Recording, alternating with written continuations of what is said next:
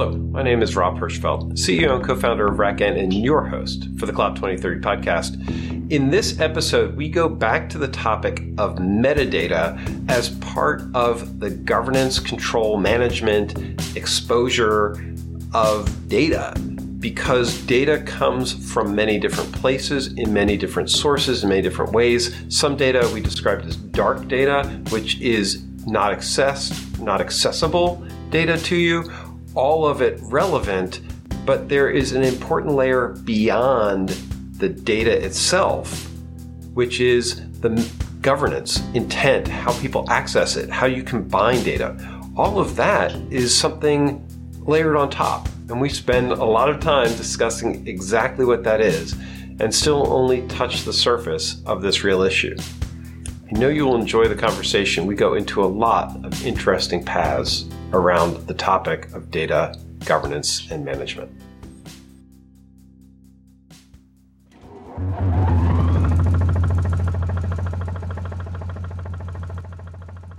I'm going to pull us into the topic of the day because I know y'all are eager to talk about metadata and um, and how you know and, and this is something a, a still fascinated from our conversation from last time the value of metadata in the data analytics space and and it's used to have a distributed data control plane. But we want to talk about like actually defining what is like defining the schema for metadata. I'm assuming we're not going to like try and write json at the moment but um, what what can we do that would help define metadata better data metadata Well, Sounds like a stutter. Yeah. I don't even know what to call. I, I, maybe that's not even the right name. So we could start with naming, but that'll take time too. well, well, well. First of all, it's it's amazing the uh, the uh, uh, uptake rate that you had in your um, your in, invite for this section. So basically, nobody showed up that wasn't in the conversation last week. Uh, yeah. That should tell us something about the uh, relative sexiness of metadata. Oh, it, I, there's definitely people who are interested in it, but uh, yeah. as mentioned before, this is a very academic question. Like if you if you ask in and the, the right circles, like for example, people who are interested in knowledge bases or constructing a corpus you will get a, lo- a lot of answers. You will get a lot of conflicting answers too. And you will get a lot of people to say, this is a Sisyphean task. Mm. Um, the task being, to, being a a schema for metadata or just or, or we, what were you referring to Klaus as um, the task so when when when you when you boil it down, um, talking about metadata for data is in essence, uh, or at least it overlaps a lot with the task of data classification. Yes. And when it comes to classification, there is there's always the problem of do you treat the data as absolute truth? Do you treat it as uh, data that is mutable? Um, how do you link it against other data sets? Mm-hmm. Um, how do you handle conflicts? Um, and how do you handle not just the data itself, but the relations between the data? So, hmm. for example, like let's say you, you let's say I'm, I'm I'm taking this out of my own background, but let, let's say you start classifying uh, figures of speech. Well, you can start you can start by just classifying like the terms themselves being used. But once you get to into, for example, rhetorical figures, and which are not just patterns in text, um, particularly when you get to things like sarcasm, it becomes really hard to define. And ultimately, what, what this is data about data. This is metadata. Right. Uh, Klaus, uh, things about what? You, I, I missed that term that you used. Just an analysis piece. Go ahead. So, yeah. Yeah. So, so again, like rhetoric, and, yeah, like, and what what you're starting to talk about there is um, classification on the basis of use, on the basis of intent, of intent, things like that. I yep. I think it's important. I think it's important to to recognize, and I guess I would. I may I may be traveling in some different circles, but there right now is quite a lot of work, quite a lot of noise being generated about metadata among the people who I would say are most closely associated with the whole modern data stack community. And these are folks who are um, also very high on the idea of active metadata. That is, mm-hmm um, the utilization of metadata at, at in, in, in, in, an operational context sometimes. Um, when we first talked about, or when Klaus, you mentioned metadata, you talked about categorization or classification. And, you know, I think this was, this is the kind of objective of at least the early data catalogs, you know, you pull you'd pull data in, you'd ingest it, and at some point in time, you'd categorize it, you'd classify it, you'd tag it. Um, but um, the question was, having done that once, you know, what then do you do? What's what's the ongoing utilization of these classifications, and uh, and for the most part, I think it was a way in which uh, people who believed in data lakes as just a you know the way to do things uh, were kind of doing a bit of a hand wave. They were pulling data in willy nilly, not spending a great deal of time um, processing it. The best thing that they could think of to do and do quickly was classify it, categorize it. Um, when you start to think about data that's coming back in for the per, for purposes like um, well, let's just say uh, going through and purging either out of date data, purging tainted data, purging or changing data, obfuscating data that under regulatory compliance um, you want to or you need to as the steward or holder of that data you know add certain kinds of protections you might think about metadata as being active um, in order to enrich a, some sort of a user's experience or consumption of the data. You can think about notification both upstream to your data sources or downstream to consumers of the data that you're packaging up and sending further. So I think one of the big distinctions that needs to be made before we get to schemas is identifying, you know, the bases on which you distinguish metadata from one metadatum from another. And um, one of the biggest issues in my mind is whether it's at its outset being prepared for active use as opposed to simply classification data.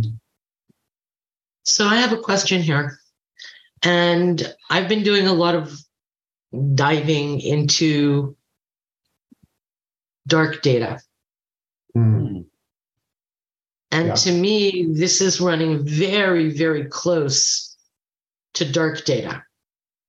And, and uh, Joanne, can you define dark data in your context? Yeah, sure. Dark data to me is any data that could be valuable, which goes unanalyzed and unused or operationalized. Or unknown. Pardon? Or, or whose whose content is unknown, really, right? I mean, it could well, be. No, I, uh, the content may not be unknown. Sorry, it may be known but inaccessible or normally inaccessible. Server logs are not necessarily inaccessible, but their content may not be known. And conversely, you may have PLC data that's sitting in an ERP as a record for efficiency purposes, and you don't know which machine it's coming from, but you could use that data. You just can't access it. It's it's uh, there's tons okay. and tons of it that's unused. It, it's it's the data that kind of get that gets lost you know yeah. if you if you really spent the time and effort to go looking for it you knew of its existence you probably could find it the question is what's at what cost and for the most well, part it that that's one aspect i think there's another aspect of dark data and that mm-hmm. is replicas of data. Yes. Uh, many of them not exact replicas but rather um, iterations, so previous versions that are out of date, uh, subsets that have been picked up and you know copied and pasted into spreadsheets somewhere, and then just sit there and you know are never uh, they're never cleaned up, they're never thrown away the the idea being, well, I might need it someday in the future, or I just I don't care. You know, let's just leave it there for right now. How much how much uh, is it really going to cost me to to keep a couple of megabytes somewhere? So dark data is, in my mind, that 60 by most estimates 60 to, to 75% of the data that's stored in um, in data stores that basically gets placed there and then almost never is touched again. However, uh, go ahead, Joanne. It has extremely high value. In fact, if you look at something like I'm looking at now, which is the potential for carbon capture in a supply chain across an entire value chain. The dark data residing in all the systems, whether it's individual suppliers or a group of suppliers and one manufacturer, if you actually went and looked at some of the data that's considered dark, meaning it's you know something on a shipping uh, bill or a manifest or a bill of materials you know uh, of composition and you're actually only using that artifact for one purpose. The dark data that's contained with it like uh, a manifest could be you know oh the, the duty that has been applied to bring in this raw material. That's what you're actually yeah. using the artifact for but it actually lists all of the component materials of that widget then that can be very valuable because you can start tracking and tracing that and making it accessible. So let's say, for example, I wanted to know, and and why I'm doing this, I'll get to in a second. I wanted to know the overall uh, scope three level carbon footprint of a vegan sneaker as it went from its original source. Well, my kids are vegan, you know, um, from the original I don't, source. I don't usually eat the sneakers, but I, I understand nice. the I understand the use of the adjective. It's just funny. I know. Excellent I had to throw that in to make you giggle. Anyway, that being said, if I wanted to know all of that, the value of that data is a yeah. hundred times more commercially protect, commercial commercializable and uh, useful to everybody in that supply chain or value chain and the manufacturer and the consumers as well. Right. because and, you want to know that what you're buying is you know and, ethical. and and i don't think that is i'm i'm in complete agreement. And what we're talking about now is the fact that a lot of what has been dark data if yeah. reclaimed becomes a, a, an asset um, Huge. And you use it, you data that in past has been truly of limited value and you, you purged it or kind of set it off in, in some kind of Arctic um, kind of data store um, somewhere. You're not being ironic on purpose, are you, Rich? Yes, I am. Uh, but uh, the point here is um, we're at a point where a lot of that data is useful for, has suddenly become of greater use for the kinds of applications that uh, Joanne's just been uh, mentioning. Training but, sets now become, you know, of incredible value. Real world training uh, training sets for AI. Suddenly, you know, don't throw that away. It's valuable stuff. Now we're talking about reclaimed data. It's no longer dark. So, How, I'm, so I'm here's still... my question, Rich, and Klaus, and everybody else. How much of that dark data is actually or could be metadata that would then lead us down the path to what kind of ontology is required? Oh, she used a word. Uh oh. Yeah. Well, that's where that's where I was headed was the ontology. Yeah. We're talking so, about mm-hmm. taxonomies, and I think we need to be moving to ontologies. Yeah. I agree. So, so here's the here's the question: If you're talking about either taxonomies or ontologies, um,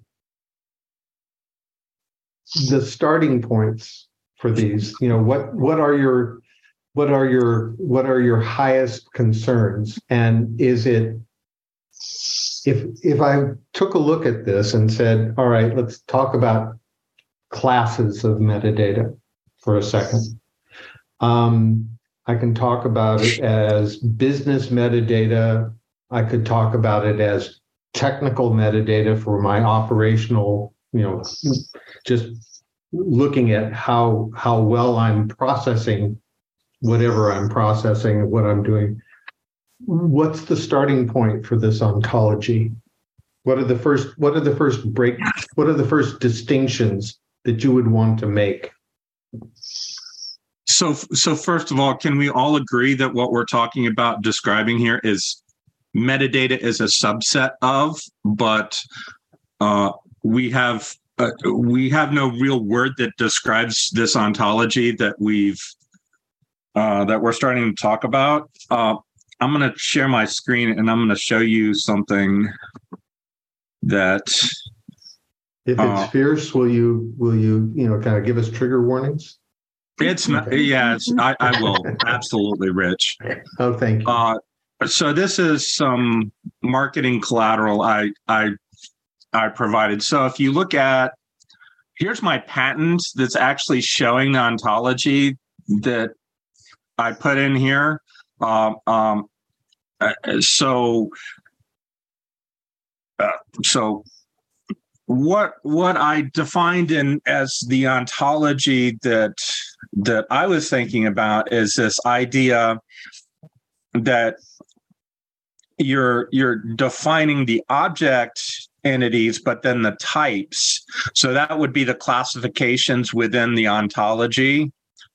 Uh, and if if we think about traditional metadata and and met and and data, so dark data or whatever the opposite of that is, uh, what what this ontology really comes down to is the idea of context that the information uh, so if you think about like an event driven system or an event driven model, everything becomes aligned or according to the outcome or the event. Right.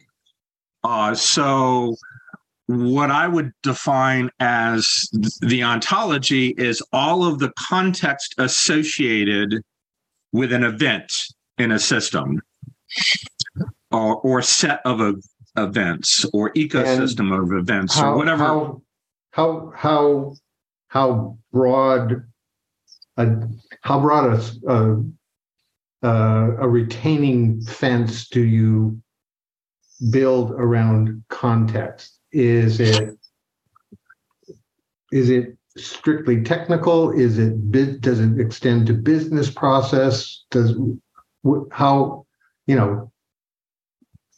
T- yeah, tell me and, what, and, what tell me what context. Give me some give me some lines around what is and what is not going to be considered context for our purpose here. Yeah. So if we look at the object entity types here, we have kind of the traditional data metadata type. But then we have in the context, we have code, which represents transformation of data objects from one enumeration to another. Mm-hmm. So that's transformation. We have policies, which are business rules, and those business rules could be um, did you know infrastructure as code or data as code, or it could be a mm-hmm. control policy associated with opening a ticket when a user opts out of sales and marketing in California, and there's a control document associated with that. So it could be a lot of things. Uh, and then and then we have state, which is kind of that uh, uh, it's the resource. So it's uh, state of an API endpoint, state of a data set, state of a row in a data set, state of a column in a data set. Uh, that that's just you know the context of where we are now, right? What is the connectivity? And so that gets to the whole. Well, I mean, properties are, are self evident, but really that interrelationship between these components in your system. Uh, so th- I'm not saying this is right. This is something I came up with like six years ago, uh, which is why I kind of love the idea of talking with you guys about this. Is I think this mm-hmm. needs to evolve. Um, but what what we're talking about really is metadata seems like a static variable descriptor of an actual data set or or an entity data, uh, you know, data entity of some type. Whereas context could relate to how transformations are applied, how policies are applied, what the current state is, what the past state is, what the future state state is, how the interrelationships exist between the transformations and the policies and the state, and then and and and and by the way the state includes things every the entire stack right? Everything from the cloud infrastructure up to the data models up to the application state. Mm-hmm. uh, keeping in mind that this is all aligned with some sort of outcome right? It's an event generated or i hate using that because that that has baggage too. So uh, a time based. This is where I'm just struggling because I don't. Ha- I mean, there so, we need new language, and the yeah. old language really gets us sideways when we talk about it.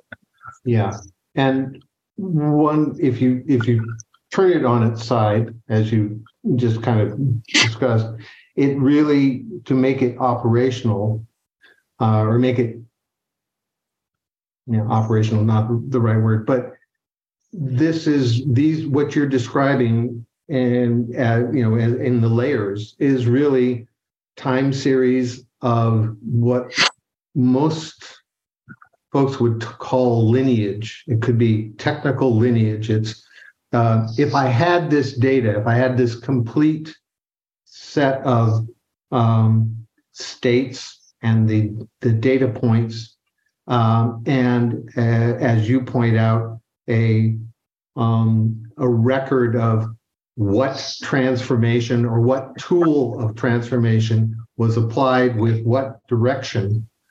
Um, one could take the starting point, take all of this metadata, and I could recreate the endpoint.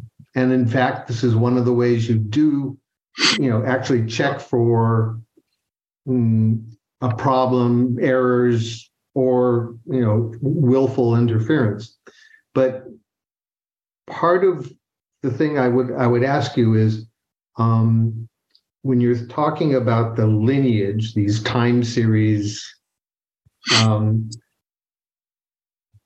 do you also record as part of context, for example, the jurisdiction in which something takes place so that you know what policies are applied or what policies are applicable.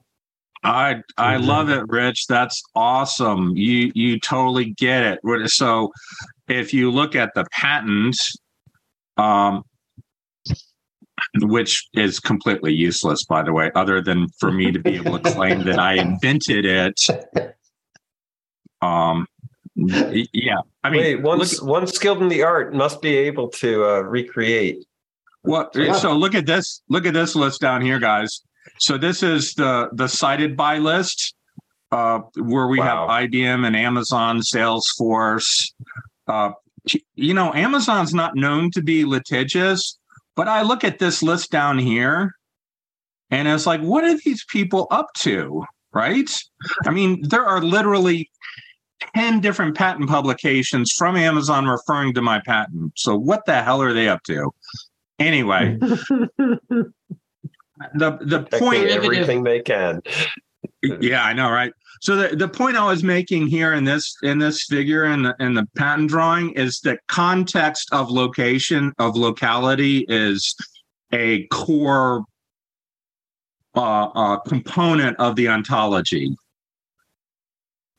Uh, so if you're if you're looking here, we've got policies, resources, you know, uh, transformation functions, you know, resource state data in the context of locality, right? And that is the complete set as far and as by, and by locality, are you referring to the same things I was talking about as as jurisdictions? Because it's not physical location so much as it is um, the kind of guiding what whatever whatever policies, laws, constraints, regulations are in in effect at the time well, of I would, this transaction. I would put that in in policies, right? So you say if zip code equals you know blah blah, then apply this set of data privacy rules. Okay, um, then what is what does locality mean then? How well, locality has to do with things like data gravity and application coupling and cybersecurity and all that stuff. Okay. So you've got physical locality.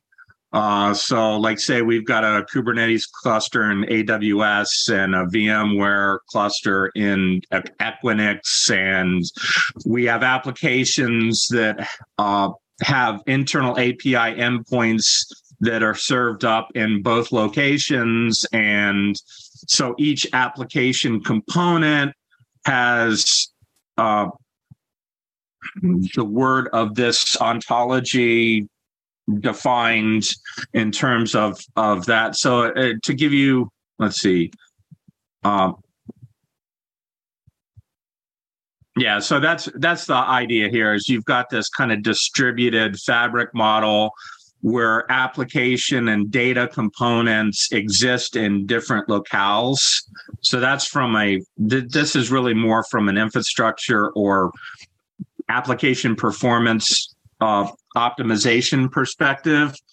Um, but what's not in the patent that we we built into the data fabric is this whole concept of of uh, uh, jurisdiction and that that's just implemented as another policy. So policies can be applied based on any context that you define within the object entity right? Okay i i can see how you're constructing it. All right. And i'm so, again i'm not saying this is right i'm just saying this right. is where my thinking has been. Yeah. So um, what how does this you know going back to the original kind of question of the day was is there is there a means of standardizing or coming up with an accepted means of representing metadata that supplies the necessary or the most important parts of that entire stack. I will yield to the floor.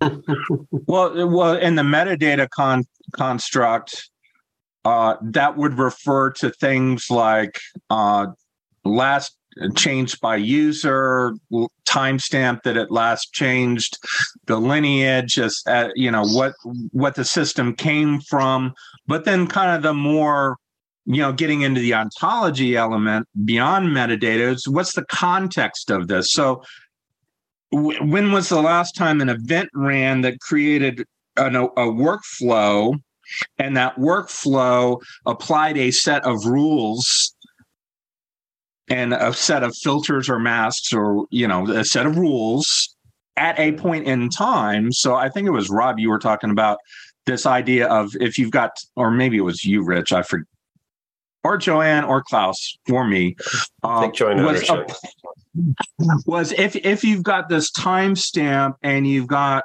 the policies and uh, you know data lineage and resource state and all of that you could go back and recreate how that how that data yeah. was transmitted and transformed and and flight. Yeah you could you could you could do a replay. I mean this is this is the this is what you're almost describing is the is the ultimate in in inversion control. It is it's a way of turning back the clock either reverting to a previous state. It could be checking your current state against the information you have to see if you picked a starting point and applied all of the data that you've recorded, will you come out with the same result? If you don't, you've either missed something or someone's messed with it. Okay, so I'm going to throw a wrench in everybody's woodwork. Sorry, Tyler. Oh, please do. Intent. That's what I'm want. Intent. Right. Intent is missing. Yeah. And without intent, context can be interpreted every which way to Sunday in multiple different languages with multiple different events associated. And I'm not talking about the sentiment as in sentiment analysis. I'm talking about the intent because to Rich's point, you can roll it backwards and do the famous, you know, football touchdown replay. But if you don't know the intent of why you're doing it, yeah, it's a it, it's not valuable. It's of less use. Here's another question on about intent. This is when yes. we start to talk about domains. You know, yes. there was probably an intent when the data was captured in the first place. There are choices to be made about what you pay attention to and what you record, uh, what you what metadata you add to the primary kind of source data. Mm-hmm. And then there's the intent of the user. You just described, for example, all of, well, not all of, but you were just describing as dark data logs and various kinds of information that, for all intents and purposes, have been used once or kind of captured for, you know, because we always do it this way and it's it's used once. Suddenly, the intent is I can use this, and I and as you know, the domain of use is defined by the requestor, by the by the search, by the by the pullout of it. Um, so intent is absolutely right, and domain is what we're talking about. You you usually have domain expertise that's that's about you know what you capture, when, how you structure it, and so forth. But you can't capture everything, and in fact, you don't want to. Mm, what no, you it, do want, what you do want to do, is have a certain core of information, a core of data, and some mm-hmm. metadata that goes along with it, and domain specific languages, inquiries, utilization. So intent happens at both, you know, capture and and uh, generate and capture, and intent happens and can be quite distinct and different when we start talking about utilization and consumption. So okay, if we so- if we think about if we think about it as um, the the descriptor or the ontology of identity is another uh, is is I I'd love to hear your your thought on that, John. Let me finish though. Is is, that identity of a requester or a user becomes enumerated as a as a object entity of its own. And to that object entity we apply policies that enumerate the permitted uses. Uh, so if you have for example a data flow between your service desk and your marketing platform uh, that marketing platform becomes a requester from an access management perspective. And that requester has certain policies that define the uses to which that requester can put the data. So if you make a request for data, then you have a certain limitation of the uses for that. Say, hey, I'm marketing. So this, because I'm marketing, this maps to a certain set of policies for transmitting within different jurisdictions think, as well as think, what filters think it apply. A, think of it as a form of license that has terms of use. Okay, so y'all y'all are giving me a headache on not not in a bad way, but but but I that we're it feels that Joanne, go ahead and make your point, and I I'll I can offer my my my meta analysis. I thought yours would be the Uber analysis. Um,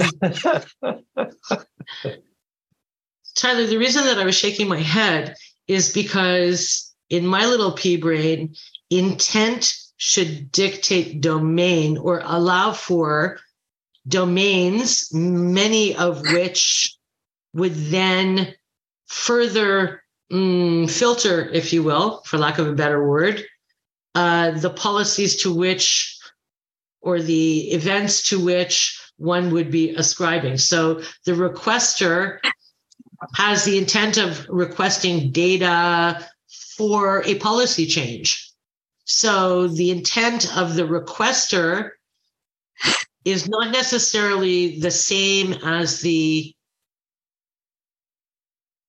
capture. And I may have those backwards.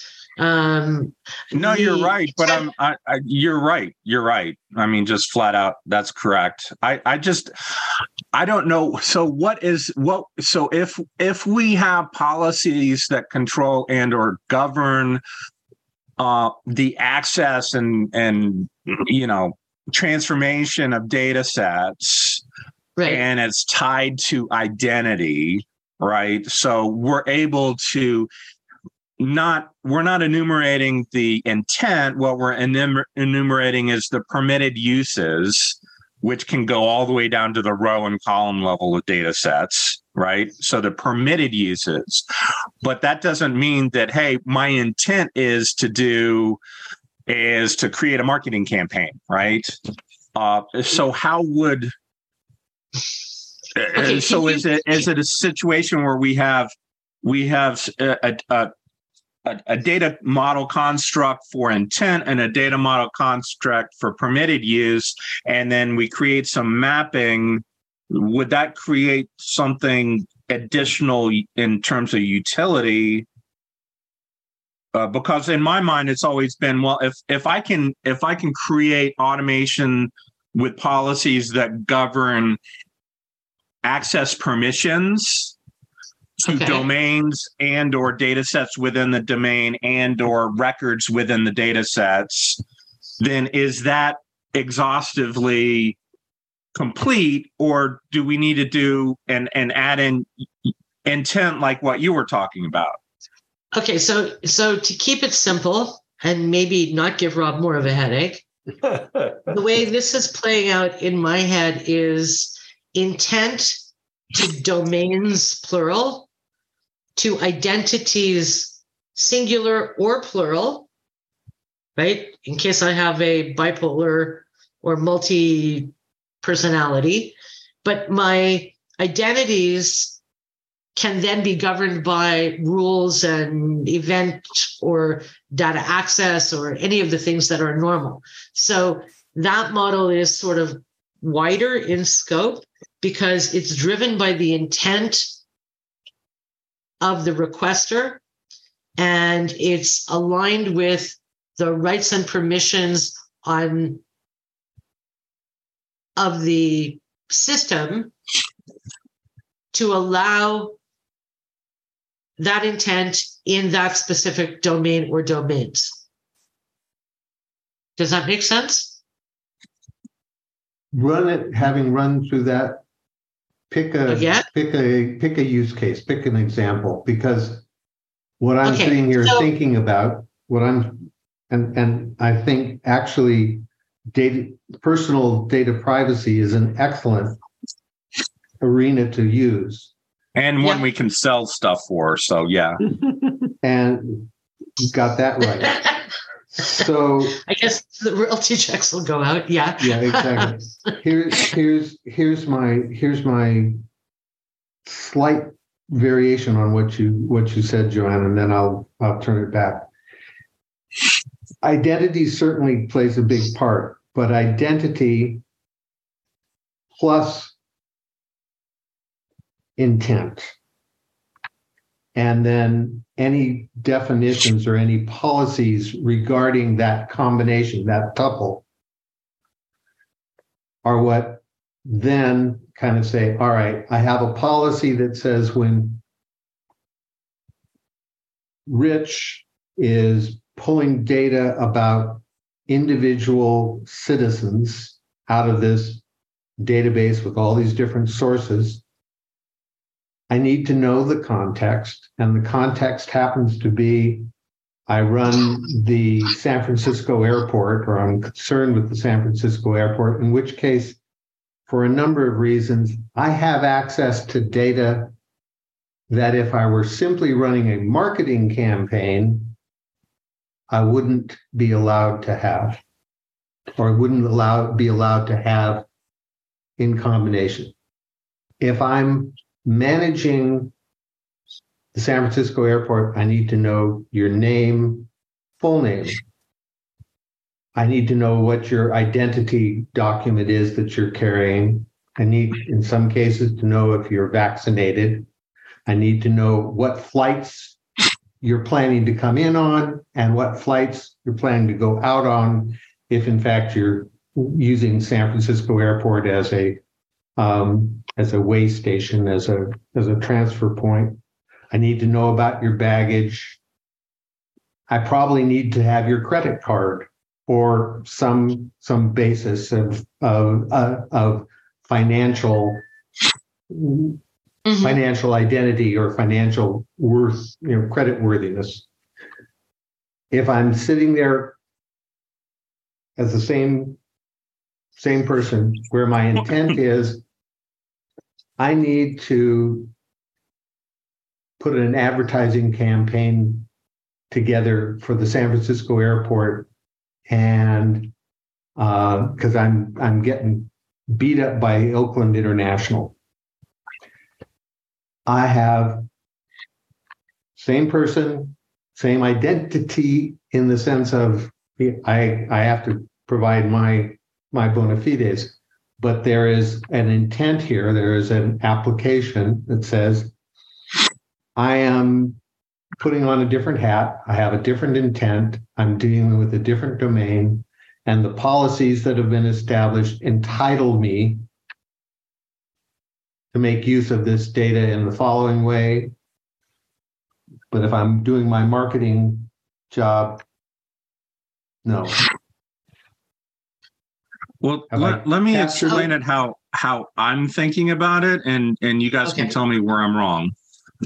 Uh, so I think now that now that we talked about a little bit, I think the word that when when I hear intent, I think role, like in an IAM perspective. And I know you're going to say it's it's different, and I, I'm just going to lay out what I say, and you can poke your holes in it. So, no, this is great. I love it. Um, how often do we get to actually talk about stuff like this?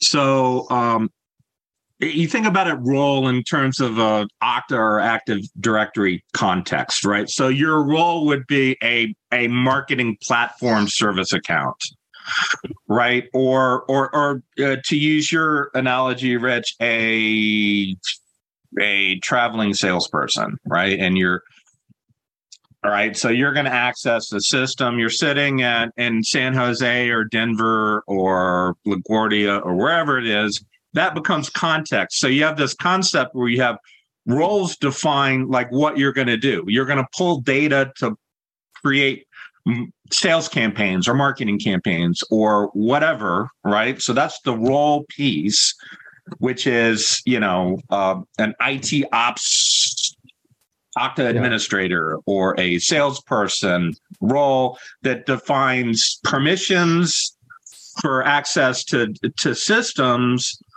uh, but then the identity contains object entities in the ontology around things like what's my, what what are the applicable jurisdictions so if i'm asking for data from this data set and i am in this role and i have this locality con uh, uh, uh, context that's con- contained in the policy then that would define the whole state of what the request would look like. I would know what to apply to each request.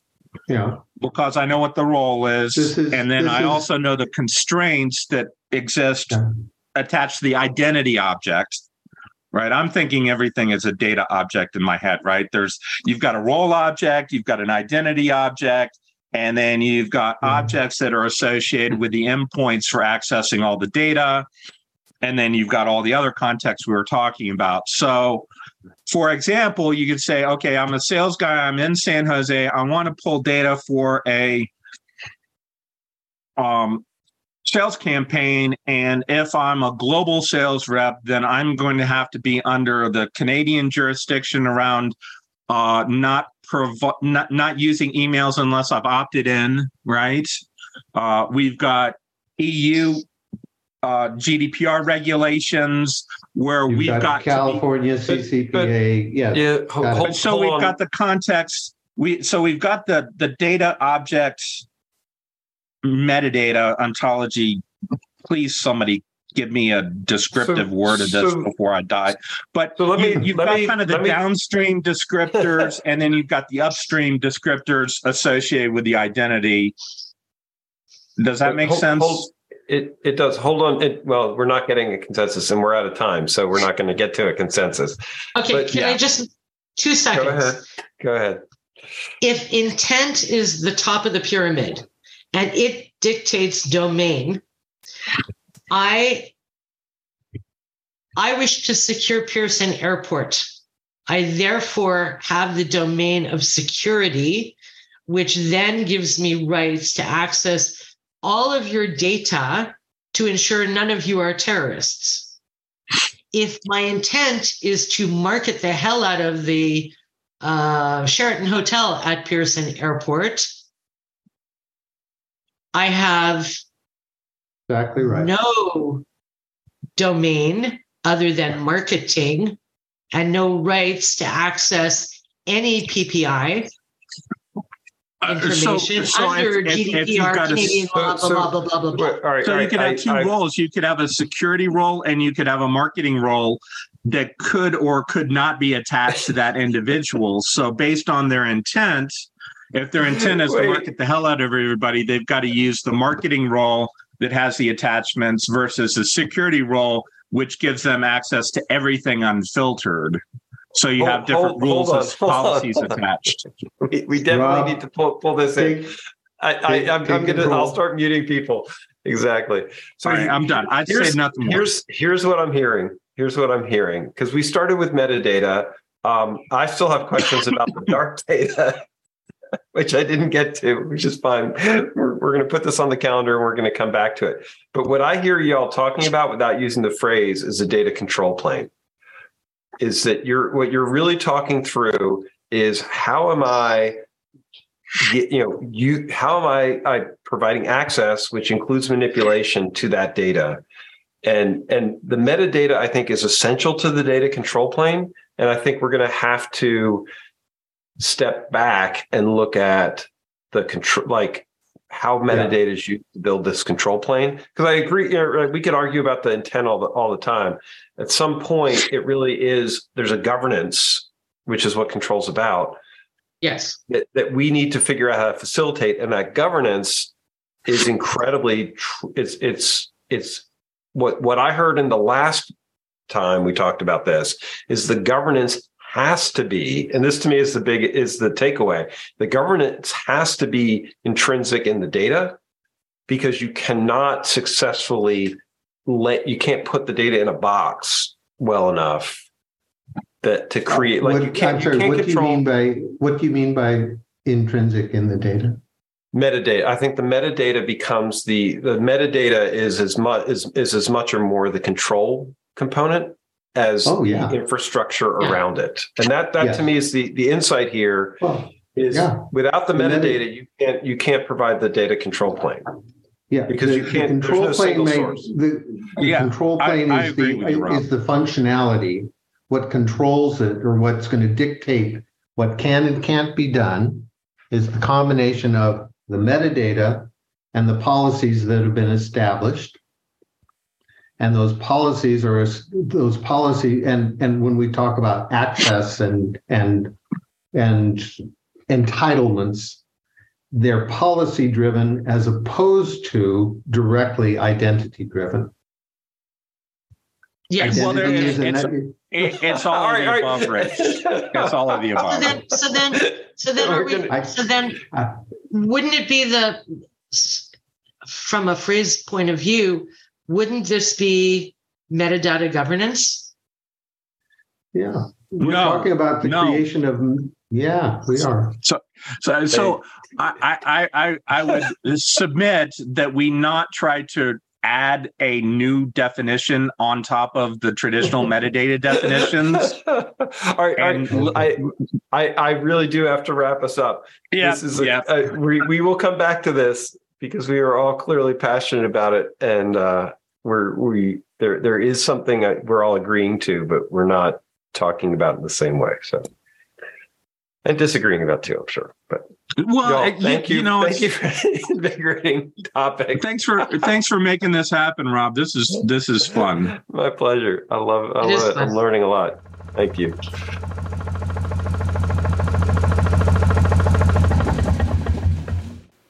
I love conversations like this in Cloud 2030 where we start on one topic, metadata, and it's very clear that getting a common understanding of why we would care about metadata, even though everybody in the room cares about it, why we care about it needs to be resolved as part of that discussion. And that's exactly what you heard. Now, we will clearly be going back to the concepts of data governance, data control planes, metadata, and, and what that means and how it should be controlled in really powerful ways. I hope you decide to join us for those conversations, either by listening to the podcast or even better, coming into the roundtable and being part of the dialogue. You can find out our schedule and links at the 2030.cloud, and I will see you there. Thank you for listening to the Cloud 2030 podcast. It is sponsored by RackN, where we are really working to build a community of people who are using and thinking about infrastructure differently because that's what RackN does. We write software that helps put uh, operators back in control of distributed infrastructure, really thinking about how things should be run and building software that makes that possible. If this is interesting to you, uh, please try out the software. We would love to get your opinion and, and, and hear how you think this could transform infrastructure more broadly, or just keep enjoying the podcast and coming to the uh, discussions and you know laying out your thoughts and how you see the future unfolding. It's all part of building a better infrastructure operations community. Thank you.